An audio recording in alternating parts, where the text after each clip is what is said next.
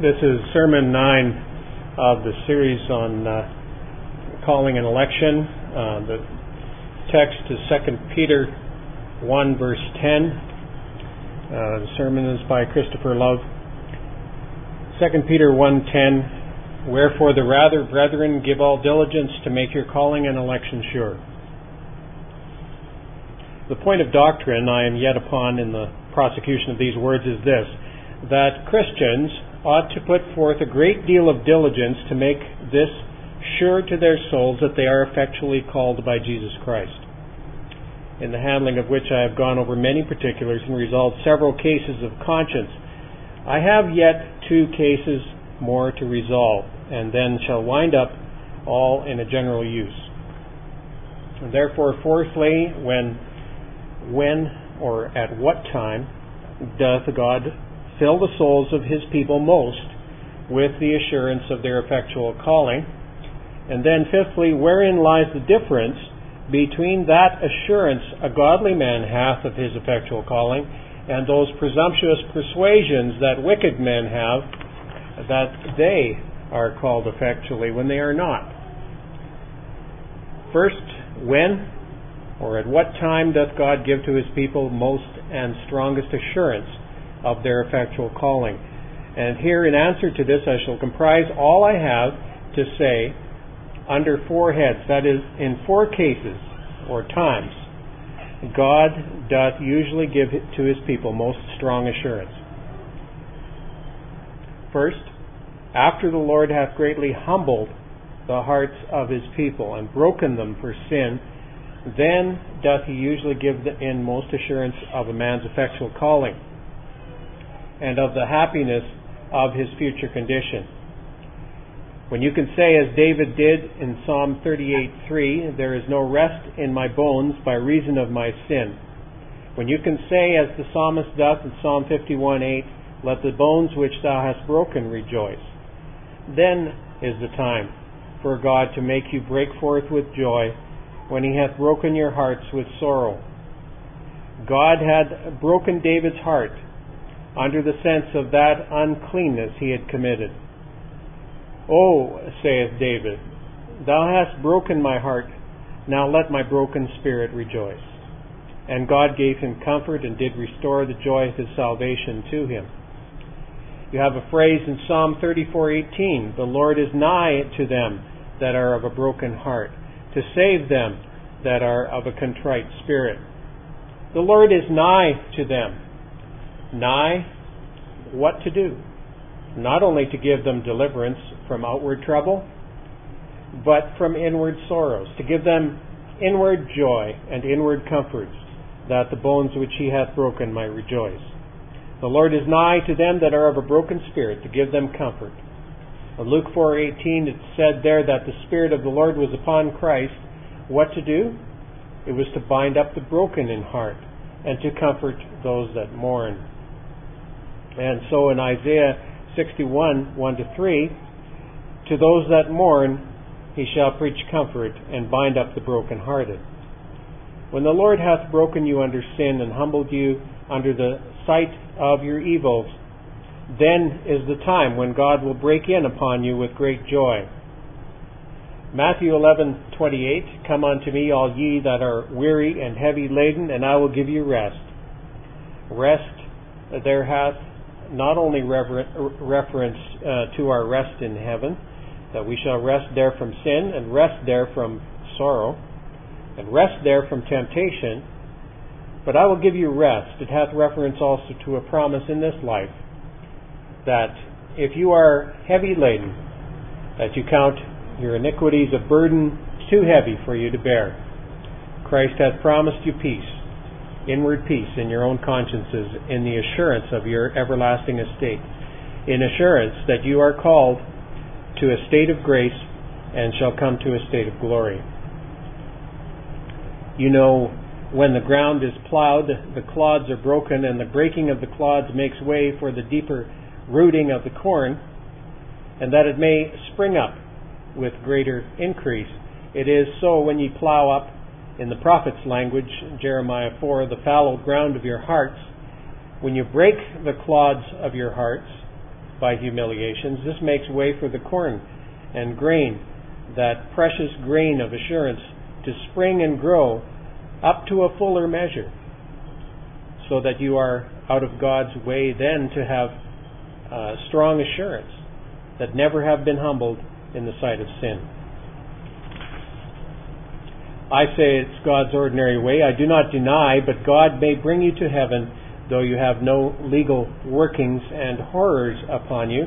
Yet God will never give you such strong assurance and such ravishing comforts as He gives them that are most broken in spirit. Look through the whole verse of Scripture, and you shall find that those that were most broken in heart, they were most strong in comfort. That house that hath the deepest foundation is like to be the most beautiful fabric and building, whereas your tents and lesser cottages, a little rooting in the earth, will serve their turn.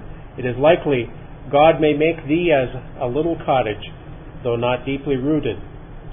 But thou wilt never be reared up a beautiful building to become an amiable Christian in point of comfort and assurance, if God have not bottomed thee low in humiliation it is a true rule in grace they that sow in tears shall reap in joy.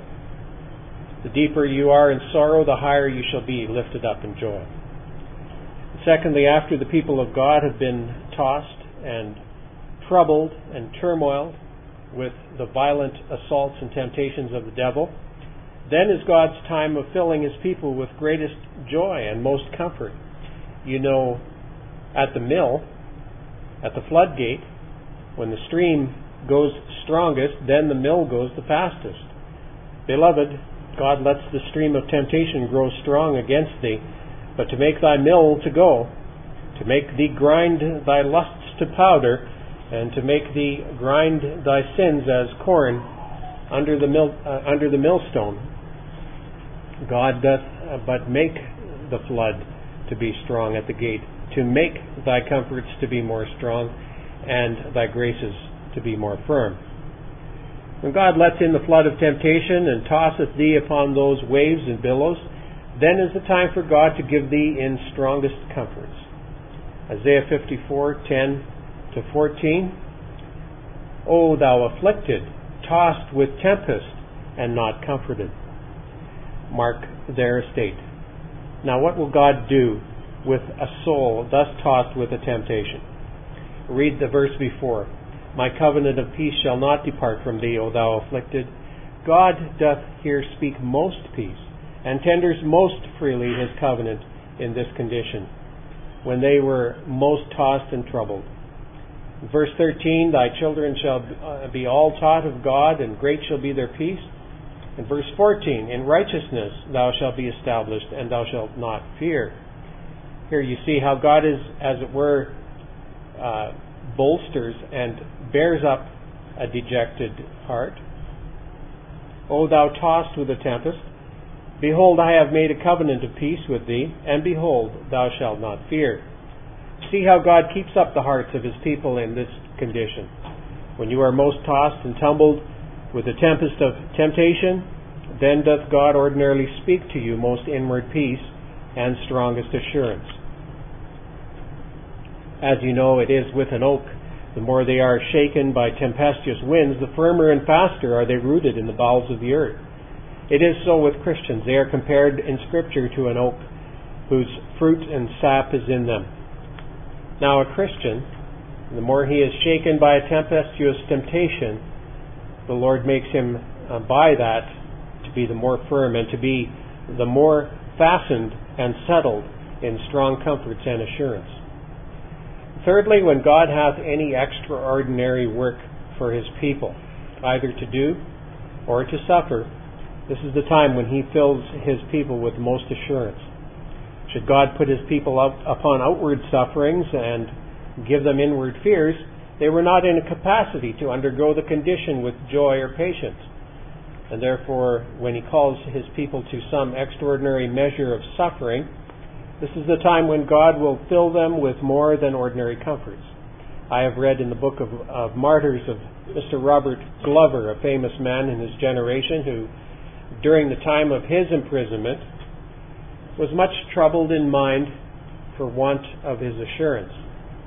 And yet the story tells us when he was brought to the stake to be burned, as soon as ever he saw the fire, he broke out in the hearing of the people and said, He has come, he has come. I am now as full of joy as my heart can hold.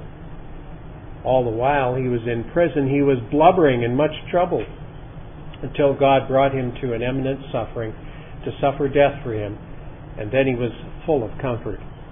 I've read also of one uh, Adolphus Clarebachius, who was a man subject to melancholy and uh, lay under many doubts and fears.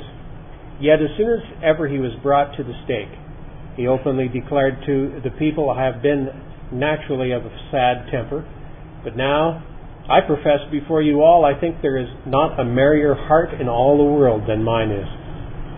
thus, they being uh, to go through extraordinary sufferings, God gave them extraordinary assurance.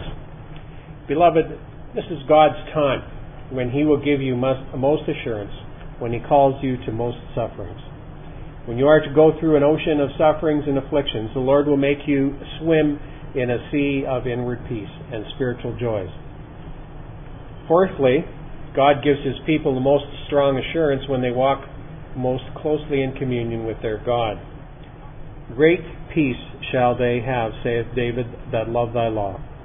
They shall have peace and great peace while they walk in love to God and His ways. Keep in communion with your God, and that's the time for God to give you greatest comfort. If you lash out from God and break His law, He will break your hearts. When the shepherd hath a lamb or sheep that straggles from the fold, it shall meet with a crook, perhaps with the bite of a dog. It may be God may catch you with his hook. Perhaps you shall be bitten with a temptation, and bitten with, de- with desertion if you straggle from his fold. But the more you keep in communion with God, the more likely you are to keep in your comforts. Walking with God is the very fuel that kindles the fire of comfort in a Christian's breast, that keeps comfort alive.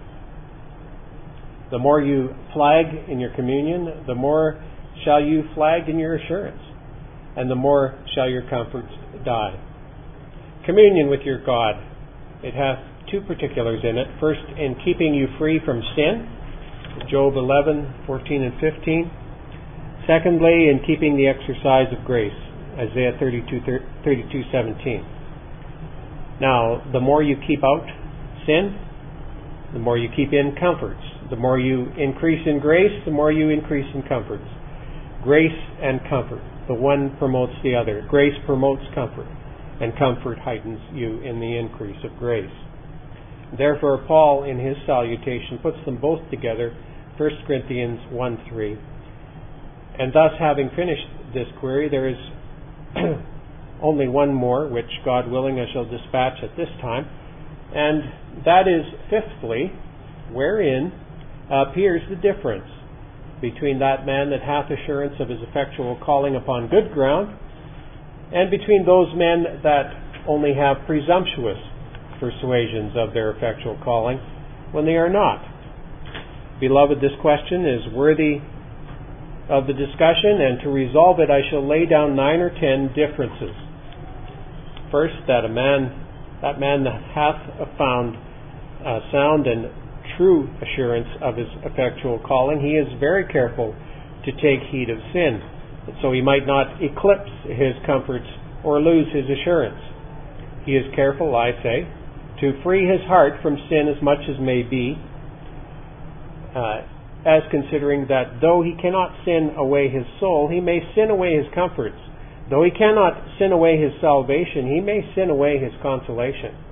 A man that hath this assurance, he knows the worth of assurance. And he knows how soon it is lost and how hardly it is gained, and that makes him very tender of sin. 2 Corinthians 7 1 Having these promises, let us cleanse ourselves. When a godly man knows that God is his God, for that's the promise spoken of in the verse before, knowing that he belongs to God and the, and the promises belong to him, he knowing this, it makes him cleanse himself from all filthiness, both of flesh and spirit, that he keeps no sin in the spirit, nor no sin in the body. A man that hath assurance, it makes him very tender of every sin. But now a man that hath presumptuous persuasions of his own goodness, his persuasions will make him more bold and more adventurous to run into sin.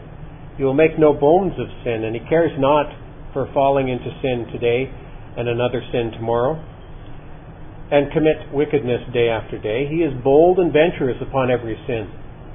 Jeremiah 3 4 and 5 Thou hast cried to me, My Father, my Father, Thou art the guide of my youth. Wilt thou reserve anger forever? And shall there be no end of thy indignation? Yet what saith God?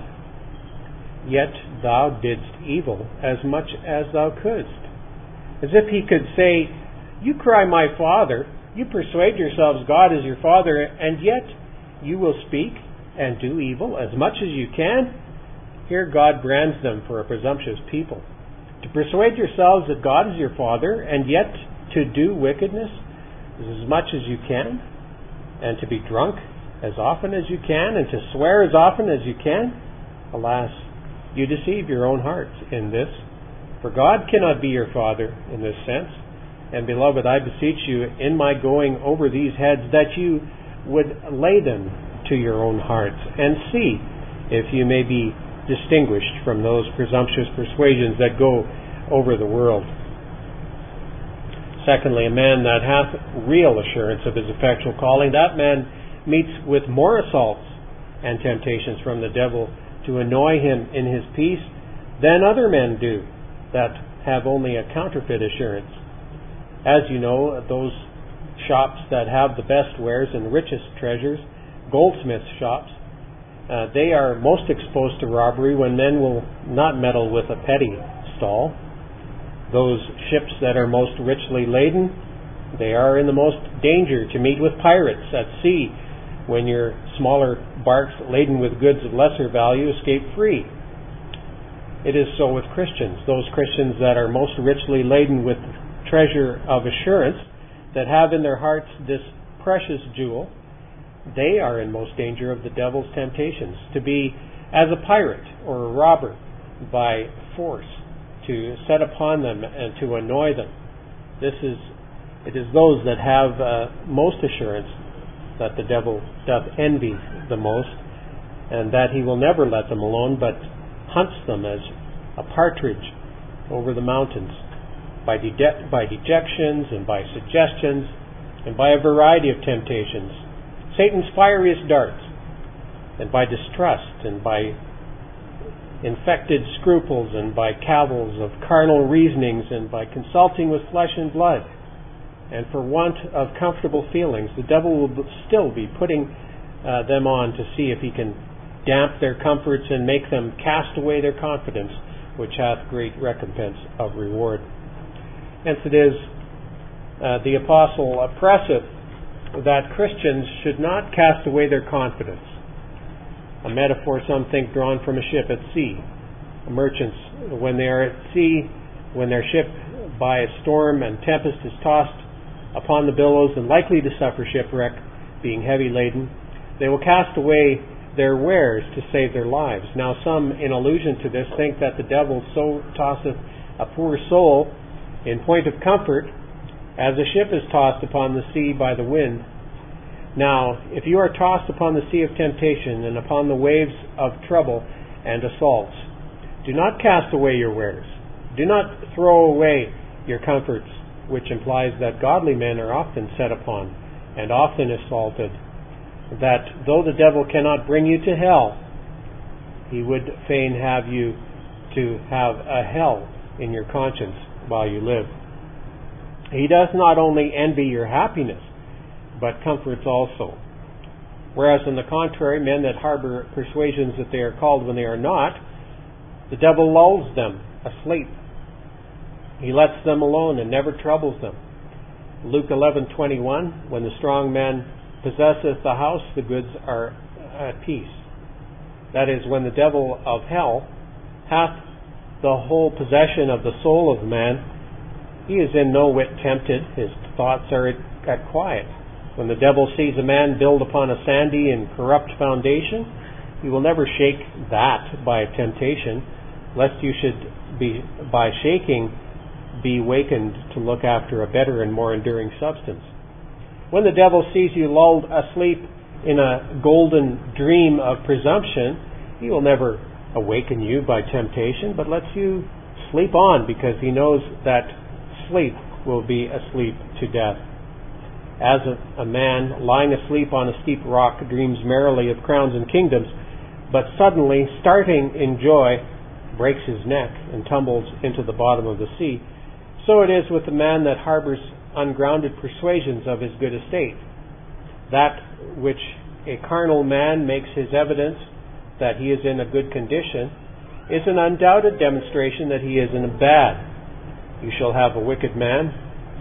When he hears a godly man to be troubled in mind and wounded in spirit, he will tell you he think he thanks God that he was never troubled since he was born. The devil never disturbed him, and he had hath a strong faith ever since he can remember. Alas, beloved, this is a sad sign. Thou makest this a sign of thy comfort, whereas indeed it is a demonstration of thy want of a sound assurance.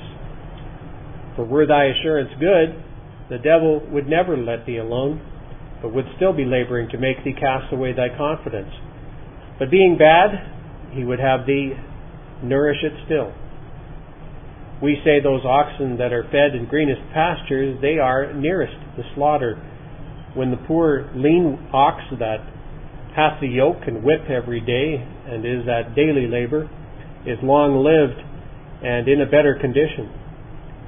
Those men that the devil uh, leaves alone and never tempts, they are as the fatted oxen, never come under whip and yoke, and never are troubled.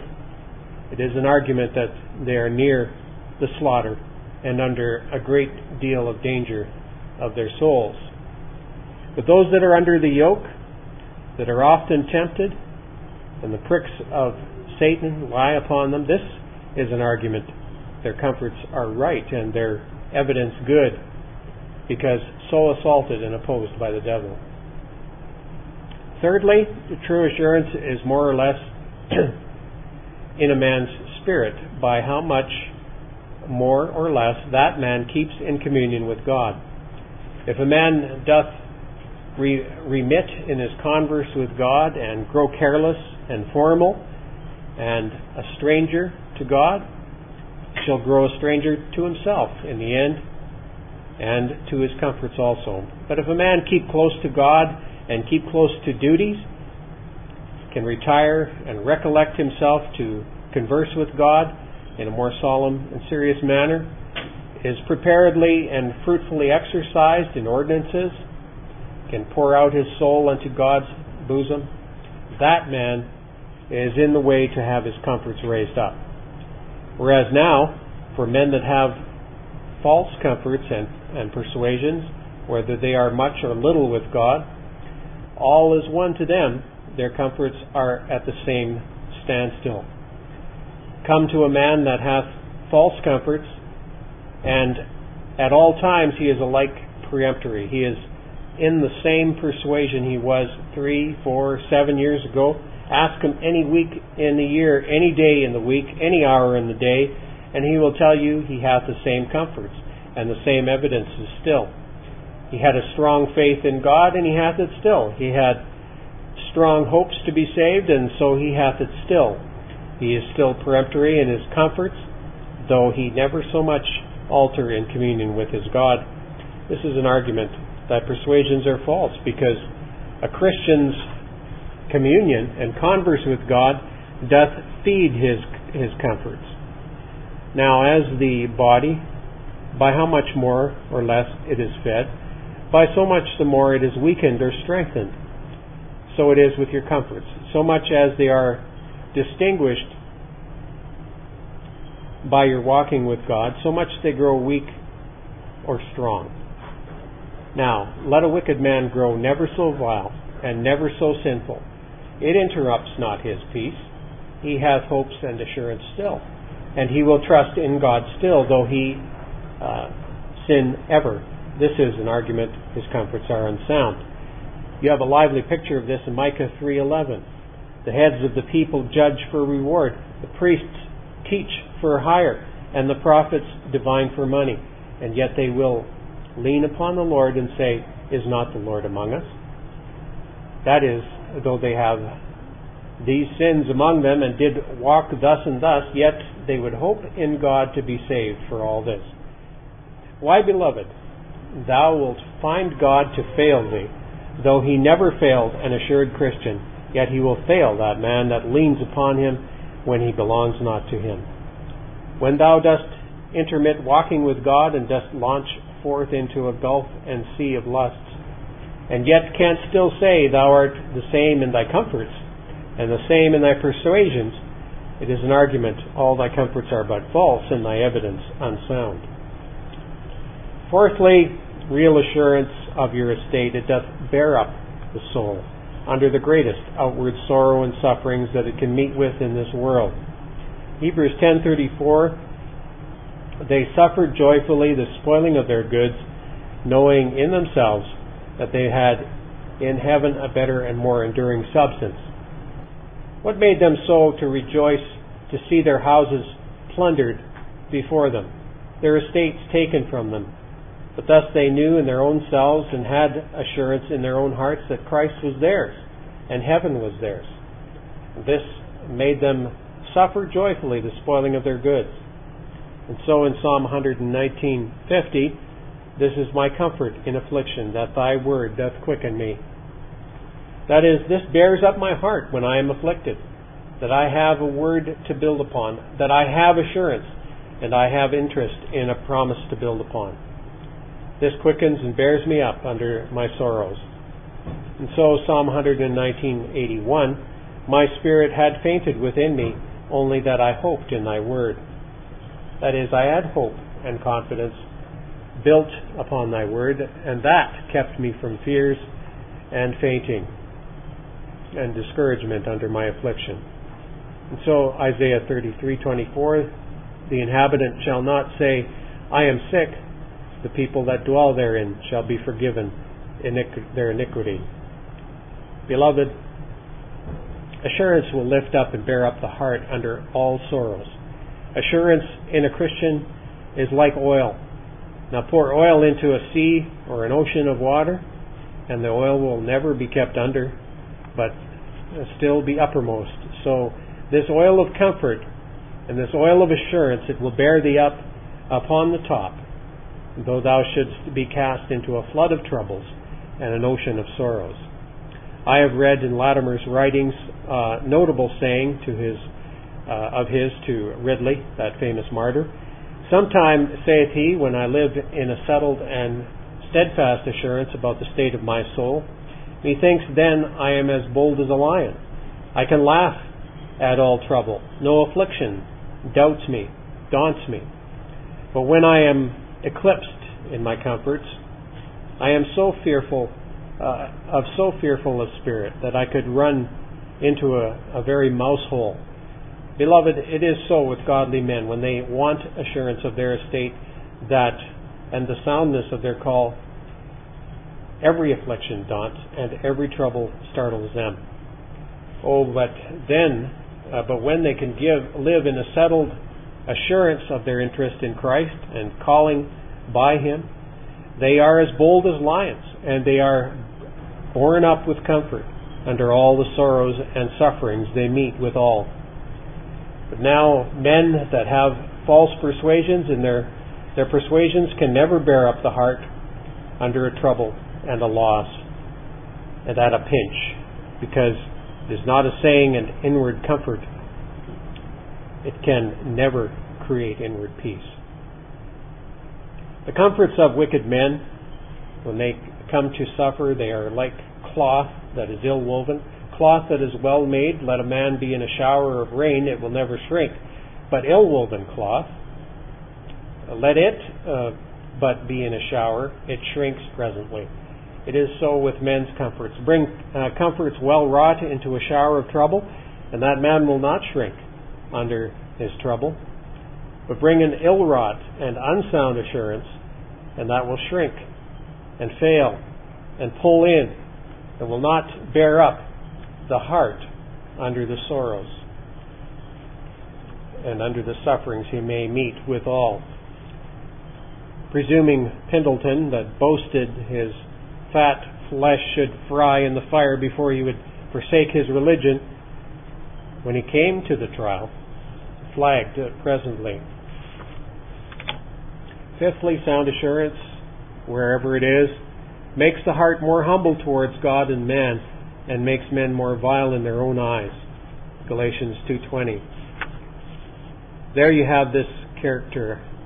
I live, saith Paul, by the faith of the Son of God, and Christ hath loved me and given himself for me. Here is his assurance. What then?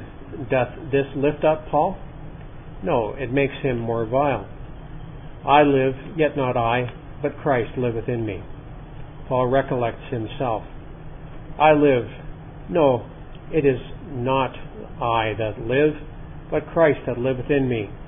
See how Paul was beaten off from a supercilious pride and exaltation of spirit in himself? It is not I that live. The thoughts of his comforts made him recollect himself and seem vile in his own eyes. Whereas, alas, false persuasions puff up the soul with pride and make a man supercilious and high conceited, crying out as, Jehu did, Jonadab, is thy heart like mine? Come see my zeal for the Lord. They make him proud like Jehu in his false persuasions. And sixthly, sound comforts and real assurance do engage the soul to walk before God in a course of holiness. Psalm 16:3, Thy loving kindness is before mine eyes, that is, I am assured, as if I saw the thing with mine eye, that God's loving kindness is towards me. What then? That I will walk in thy truth. I will walk before thee with a holy and sincere heart, and I will not haunt with vain persons. Verse 4. And I will wash my hands in innocency. Verse 6. And so that you see David would walk in a course of holiness because he had an evidence and assurance of God's love to him. And so in 1 John 3 3, he that hath this hope in him purifieth himself, even as Christ is pure. That is, a man that doth nourish hopes and persuasions of heaven. His hopes will make him a Christian, endeavoring to purify his own heart and to be as holy as Christ is holy. To be holy as Christ is holy. This is the nature of true assurance. But now for false assurance, the man that hath it doth not look after holiness at all. He thinks himself well enough that he hath attained that which every wise man should rest in without meddling any further. Nay, he is so far from laying bonds upon himself to walk in a course of holiness that he will rather take encouragement from thence to walk in a way of looseness and profaneness because grace abounds, he will abound in sin. This is the ill use that false comfort makes of God's grace. And therefore, beloved, look over your hearts. Do the comforts you pretend to have and the assurance you pretend to enjoy make you more to pursue holiness? That you can say, as David did, I see thy loving kindness is before me and therefore I will love thy ways and hate sinfulness? Or can you say you have comforts, therefore you will run into sin and wallow in wickedness? This is an argument that thy comforts are not true. Seventhly, true assurance, it is got and kept with a great deal of diligence and industry. Your best things are hardest to get and hardest to keep. Stones are to be had in every place, but gold you must dig deep and take pains to dive into the bowels of the earth before you can get that. Weeds grow easily. To find garden flowers, they must be often watered and carefully looked unto, or else they will not grow. Beloved, this weed of false persuasion and assurance, it is a weed that will grow under every hedge and thrive in every garden without looking after. Whereas, alas, the flower of true comforts and saving assurance, it is hard to make it grow And when it is grown, it's hard to keep it from withering. Assurance. It costs a man the waiting many a year, the shedding many a tear, the making of many a prayer before he can get it or keep it. Whereas, alas, false assurance is easily gotten and easily kept. A man may get presumption without any pains at all. The devil will, will egg you on both to get it and to keep it. And therefore, you that easily got your comforts without prayers and keep your comforts without pains, you may be sure your comforts are but false. Eighthly, true assurance is gotten by the Word and grounded upon the Word. It is got by the Word. Isaiah 57:19. I create the fruit of the lips. Uh, peace, peace to them that are nigh and to them that are afar off. The fruit of the lips, that is, the fruit of the minister's preaching, the word which falls from the lips of a godly minister. God hath ordained and created that to be the way to work and create peace. Peace that is a, a sound peace in the hearts of his people. And it is not only got, but it is bottomed upon the word also. It is the word and somewhat in the word that bears up the hearts of the people of God. Psalm 119:49 Good is the word of the Lord, wherein thou hast caused thy servant to hope. And so verse 50 and 51. It is the word of God that bottoms the comforts of the people of God. Whereas look now upon wicked men, and they neither got their comforts by the word, nor do they ground upon the word. But first, they have had strong hopes in God ever since they could remember. And secondly, they keep and ground them either upon their good meaning, that they mean well towards God, or else thirdly, they ground them upon this, that they are not so bad as other men are. A poor, weak ground. Pharisee could say so. I am no extortioner, no drunkard, no adulterer, and the like, and yet never came to heaven for all of this. Or else, fourthly, they ground their comforts on this because they receive from God abundance of outward mercies. And this you find was their ground of presumption. Hosea 12:8 Ephraim said, I am become rich, and I have found me out substance in all my labor they shall find no iniquity in me that is sin Ephraim would say I am become rich and have gotten me an estate and now I am an honest man and they shall find no sin in me Yet this was mere presumption because God tells us, Ecclesiastes 9:1, no man knows either love or hatred by the things that are before him. And sometimes, saith Solomon, God gives men riches to their hurt. Therefore, this can be no evidence of a grounded assurance. Ninthly, that man that hath a good assurance, he is willing to be tried either by God or men, touching the truth of his assurance. This you find in Psalm 26, 2 and 3. Try me, O Lord. Examine me, prove me. Try my reins and my heart, for thy loving kindness is before me. As if he should say, Lord, I make a profession that I have thy loving kindness in mine eye, that I am assured that thou lovest me. Lord, I put my soul upon the trial. Do thou try me. If my heart be not right in my assurance, and not by God only, but they are willing to be tried by man also.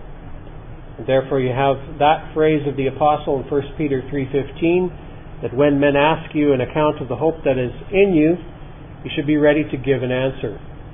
That is, when men ask you what hopes you have of heaven, and upon what ground do you hope to be saved, the apostle saith you should be ready to give an answer of that hope that is in you. And who were they that should do so? They were those that had a good conscience. Those men that had consciences free from sin and had evidence in their own consciences that they belonged to God. They were ready, whosoever asked them, to give a reason why they hoped for heaven. Whereas a man that hath false persuasions of heaven and of his effectual calling, that man cannot endure to be tried either by God or man. He is like the man that hath stolen goods in his house. A man that is an honest man. Let the constable come, let search be made. It never troubles him, because they are his own goods that he hath bought with his own money.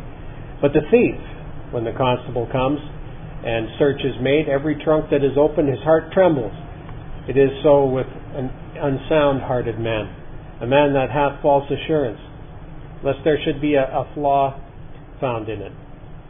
Come to a man that hath false persuasions, as you as to formalists and to those that are presumptuous wretches. Come to these men and put this question to them Upon what ground do you hope for salvation? What evidence can you give of your effectual calling? How can you make out upon Scripture grounds that you shall go to heaven? Such questions as these will puzzle an unsound heart, and he cannot give you any reasonable answer at all. And herein the difference is palpable between a grounded assurance and those false persuasions that wicked men have. And tenthly, true assurance, wherever it is, it makes a man so to value the comforts of the Spirit of God that he doth undervalue all other comforts in the world in comparison of them. Psalm 4, verse 6 Lord, lift thou up the light of thy countenance upon me. What then?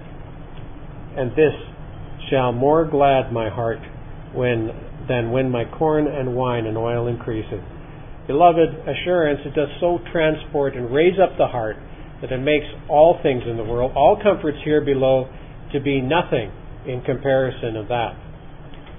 The favor of princes is nothing to that man that hath the favor of God. Life and all the comforts of life are nothing to that man that hath a comfort in reference to his eternal life. In Psalm 63 3, Thy loving kindness, O Lord, is better than life. David did not value his life nor all the comforts of it uh, so as he valued the loving kindness of his God. But now a man that hath false persuasions, these do not so transport his spirit and take up the whole man and fill the soul with joy unspeakable and full of glory. These do not uh, in any whit abate his comforts in the world.